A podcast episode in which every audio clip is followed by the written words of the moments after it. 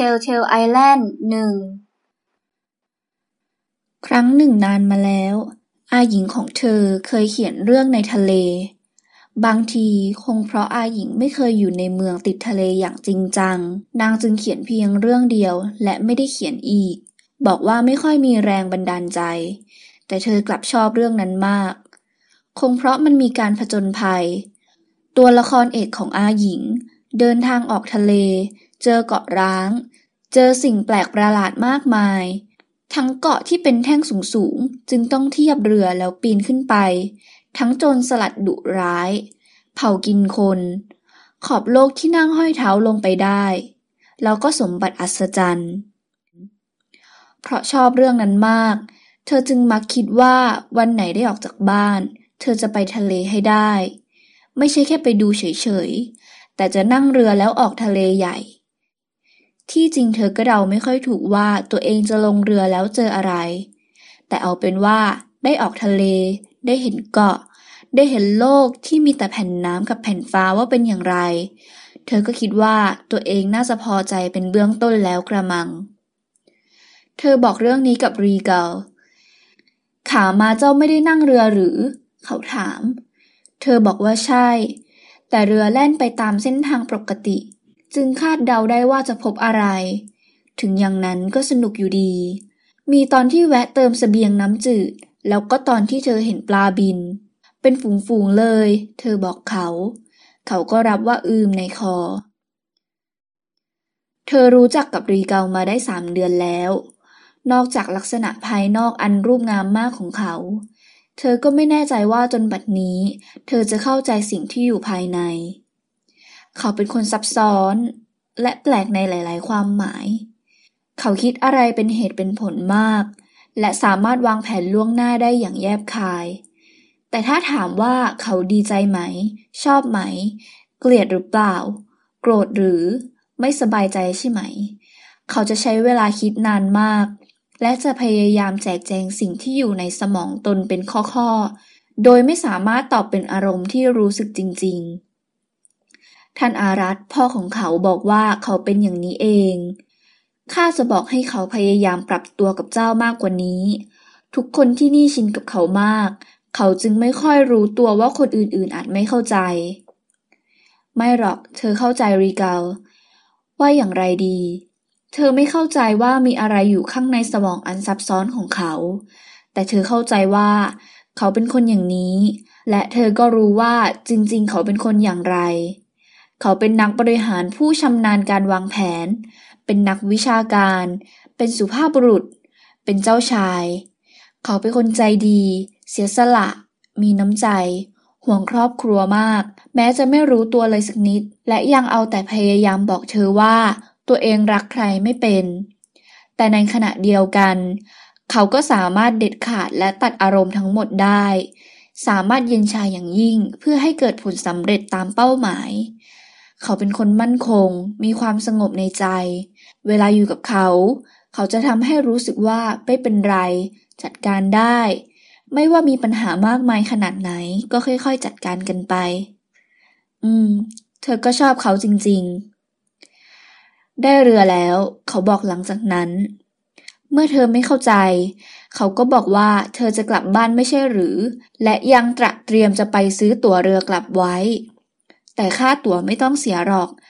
เขามีเรือการค้าหลายลำของสมาคมการค้าของเถื่อนที่เขาเป็นประธานมีลำที่จะไปค้าขายแถวบ้านเธอจะติดไปก็ได้เขาปรับเส้นทางเดินเรือให้แล้วด้วยไม่ใช่เส้นทางอันตรายและไม่ได้ไกลขึ้นสักเท่าไหร่เพียงแต่ต่างไปจากเส้นทางขามาคงไม่ได้เจออะไรแปลกประหลาดแต่ได้เห็นอะไรแปลกไปหน่อยเขาบอกข้าจะไปส่งถ้าเจ้าไม่ว่าอะไรคนเส้นใหญ่เธอว่าเขาเส้นสายไม่ใช่เรื่องดีเขาตอบมาไม่ควรใช้แต่ข้าเช่าเหมาเรือทั้งลำจากสมาคมเงินส่วนตัวของข้าเองดังนั้นจึงเรียกว่าเส้นสายไม่ได้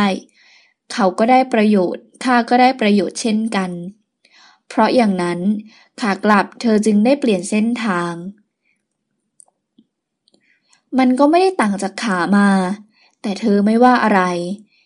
อย่างน้อยก็ไม่ว่าจนกระทั่งเรือเริ่มออกทะเลหลวงและรีเกลเริ่มเมาเรือเกือบตายเขานอนติดเตียงลุกไม่ขึ้นแถมยังไม่เข้าใจเขาบอกว่าปกติตัวเองไม่เคยอ่อนแอเช่นนี้อย่างไรก็ตามนี่เป็นอาการที่น่าสนใจมากทีเดียวเขาเคยอ่านแต่ในหนังสือนี่เป็นครั้งแรกที่เขาเจอกับตัวจริงๆข้าจะบันทึกไว้เขาพยายามจะหยิบเครื่องเขียนขึ้นมาเธอจัดแจงหยิบเครื่องเขียนยกไปให้พ้นมือว้าวถ้าไม่เขียนข้าจะลืมน่าเสียดายเขาบอกเธอแต่ท่านป่วยจะแย่แล้ว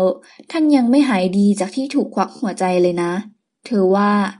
มองสารรูปของเขาซึ่งยังคงผายผอมอยู่มาก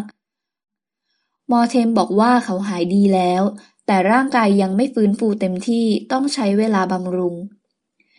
ว้าวงั้นข้าจะจดให้ก็ได้ท่านบอกมาเธอไม่น่าใจอ่อนแต่ก็ชอบเผลอทุกทีเขาชะงักนิดหนึ่งแต่พอเธอนั่งลงข้างเตียงเอากระดาษใส่แผ่นรองเขียนและถือแท่งฐานไว้เขาก็ค่อยๆบอกทีละคำแต่ละคำช่างวิชาการเหลือเกินเต็มไปด้วยความคิดเห็นและข้อสังเกตตามแบบของเขาทำให้เธออดขำไม่ได้เขาบอกไปเรื่อยๆเธอก็เผลอยิ้มออกมาครั้นแล้วจู่ๆเขากลับหยุดไปเธอเงยหน้าขึ้นจากแผ่นรองเขียนเห็นเขาหนุนหมอนหน้าซีดจนเกือบเขียวแต่กำลังมองมาไม่สบายมากหรือจะอาเจียนหรือเปล่าเธอไม่สบายใจไม่มีอะไรเขาว่าข้าบอกหมดแล้วอีกเดี๋ยวคงนอนเถอะข้าอยากเขียนจดหมายถึงท่านพ่อพอเธอถามว่าจดให้ไหมเขาก็บอกว่าไม่เป็นไรเขาจะเขียนสั้นๆแล้วจะนอนเขาทำท่าไม่อยากอยู่ให้เธอเฝ้าเธอจึงออกไปเธอชอบรีเกลแต่หลังจากวันที่เขาถามว่าเกี้ยวได้ไหมเธอตอบเป็นทำนองว่าขอคิดดูก่อนเขาก็ไม่ถามอีกต่อไปเธอจึงไม่รู้สรุปเขาจะยังเกี้ยวอยู่ไหมหรือไม่เกี้ยวแล้วเลิกแล้วเธอดูไม่ออกสักนิดเพราะไม่ว่าตอนไหนกิริยาท่าทางของเขาก็ยังคงเหมือนเดิมดังนั้นบางทีเขาอาจจะไม่เกี้ยวแล้วกระมังเธอไม่รู้ว่าตัวเองรู้สึกอย่างไรบางทีอาจจะผิดหวังก็ได้ถ้าเขาถามอีกครั้งหรือแสดงการเกี้ยวจริงๆเธออาจจะตัดสินใจเธอจะบอกว่า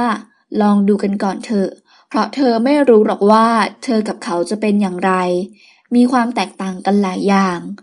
เขาเองใช่จะเป็นคนตรงไปตรงมาและเธอก็ไม่อาจตามเขาทันเสมอไปแต่บางทีอาจเหมือนท่านลุงที่เธอรู้จักเพื่อนของพ่อกับแม่เธออาจค่อยๆปรับตัวได้เธอไม่เคยมีใครมาก่อนและไม่เคยคิดคบหาใครจนกระทั่งได้พบรีเกลเธอชอบเขาจริงๆแต่ถ้าเขาไม่คิดลองแล้วเธอเป็นผู้หญิงก็ไม่สะดวกจะพูดว่าข้าเริ่มก่อนก็ได้ถึงอยากเป็นผู้แจ้งข่าวชอบผจญภัยแต่เธอมีแม่ที่เป็นคนเรียบร้อยและค่อนข้างหัวโบราณดังนั้นจึงรู้สึกพิลึกถ้าตัวเองเป็นฝ่ายชวนพอไม่รู้จะทำอะไรเธอจึงไปพูดคุยกับต้นหนและนายเรือเขาบอกว่าฟ้าใสการเดินทางน่าจะราบรื่นแต่พอผ่านไปอีกราวครึ่งชั่วโมงจู่ๆฟ้าก็เริ่มมืดมัวจนน่าประหลาดใจต้นหนงุนงงมากบอกว่าไม่เคยพบเคยเห็นว่าอากาศจะเปลี่ยนแปลงขนาดนี้ได้แต่เมื่ออากาศเปลี่ยนทำท่าจะมีพายุก็ต้องรีบจัดการเร่งเอาใบลงผูกมัดรัดเข้าของต่างๆคนบนดาดฟ้าจึงวิ่งกันวุ่นวายเธอเห็นว่าต้องช่วยคนละไม้คนละมือความที่เป็นคนคล่องจึงวิ่งไปวิ่งมาช่วยเขาเช่นกันเธอผูกเชือกแบบกะลาสีได้เคยขอให้คนสอนตั้งแต่คราวแรกที่ลงเรือมาวิ่งไปวิ่งมาอยู่พักหนึ่งฟ้าก็ยิ่งมืดสายฟ้าแล่นปราบปราบในเมฆสว่างเรืองวาบวาบฟ้าร้องครั่นครื้นลมโหมซัดจนละอองน้ำเข้าหูเข้าตามองไม่เห็นอะไรคลื่นโยนตัวสูงขึ้นเรื่อยๆเรือก็โคลงเคลงรุนแรงราวใบไม้ เธอจึงคิดว่าต้องลงไปใต้ท้องเรือแล้วไปดูรีเกลครั้นแล้วเธอก็เห็นว่าเขาปีนขึ้นบันไดมารีเกลเธอร้องด้วยความตกใจเขาเงยหน้าขึ้นมองตามเสียงเท้ายังเหยียบอยู่บนบันไดขั้นสุดท้ายจังหวะชะงักนั้นเองเรือก็เอียงวูบเขาเสียหลักร่างถูกเหวี่ยงกระเด็นเธอก็ตกใจลืมตัวจนเผลอกระโจนจะคว้าเขาไว้เรือเอียงอีกวูบเธอกับเขาเลยยิ่งถูกแรงส่งเหวี่ยงไปสุดท้ายก็ตกเรือกันทั้งสองคน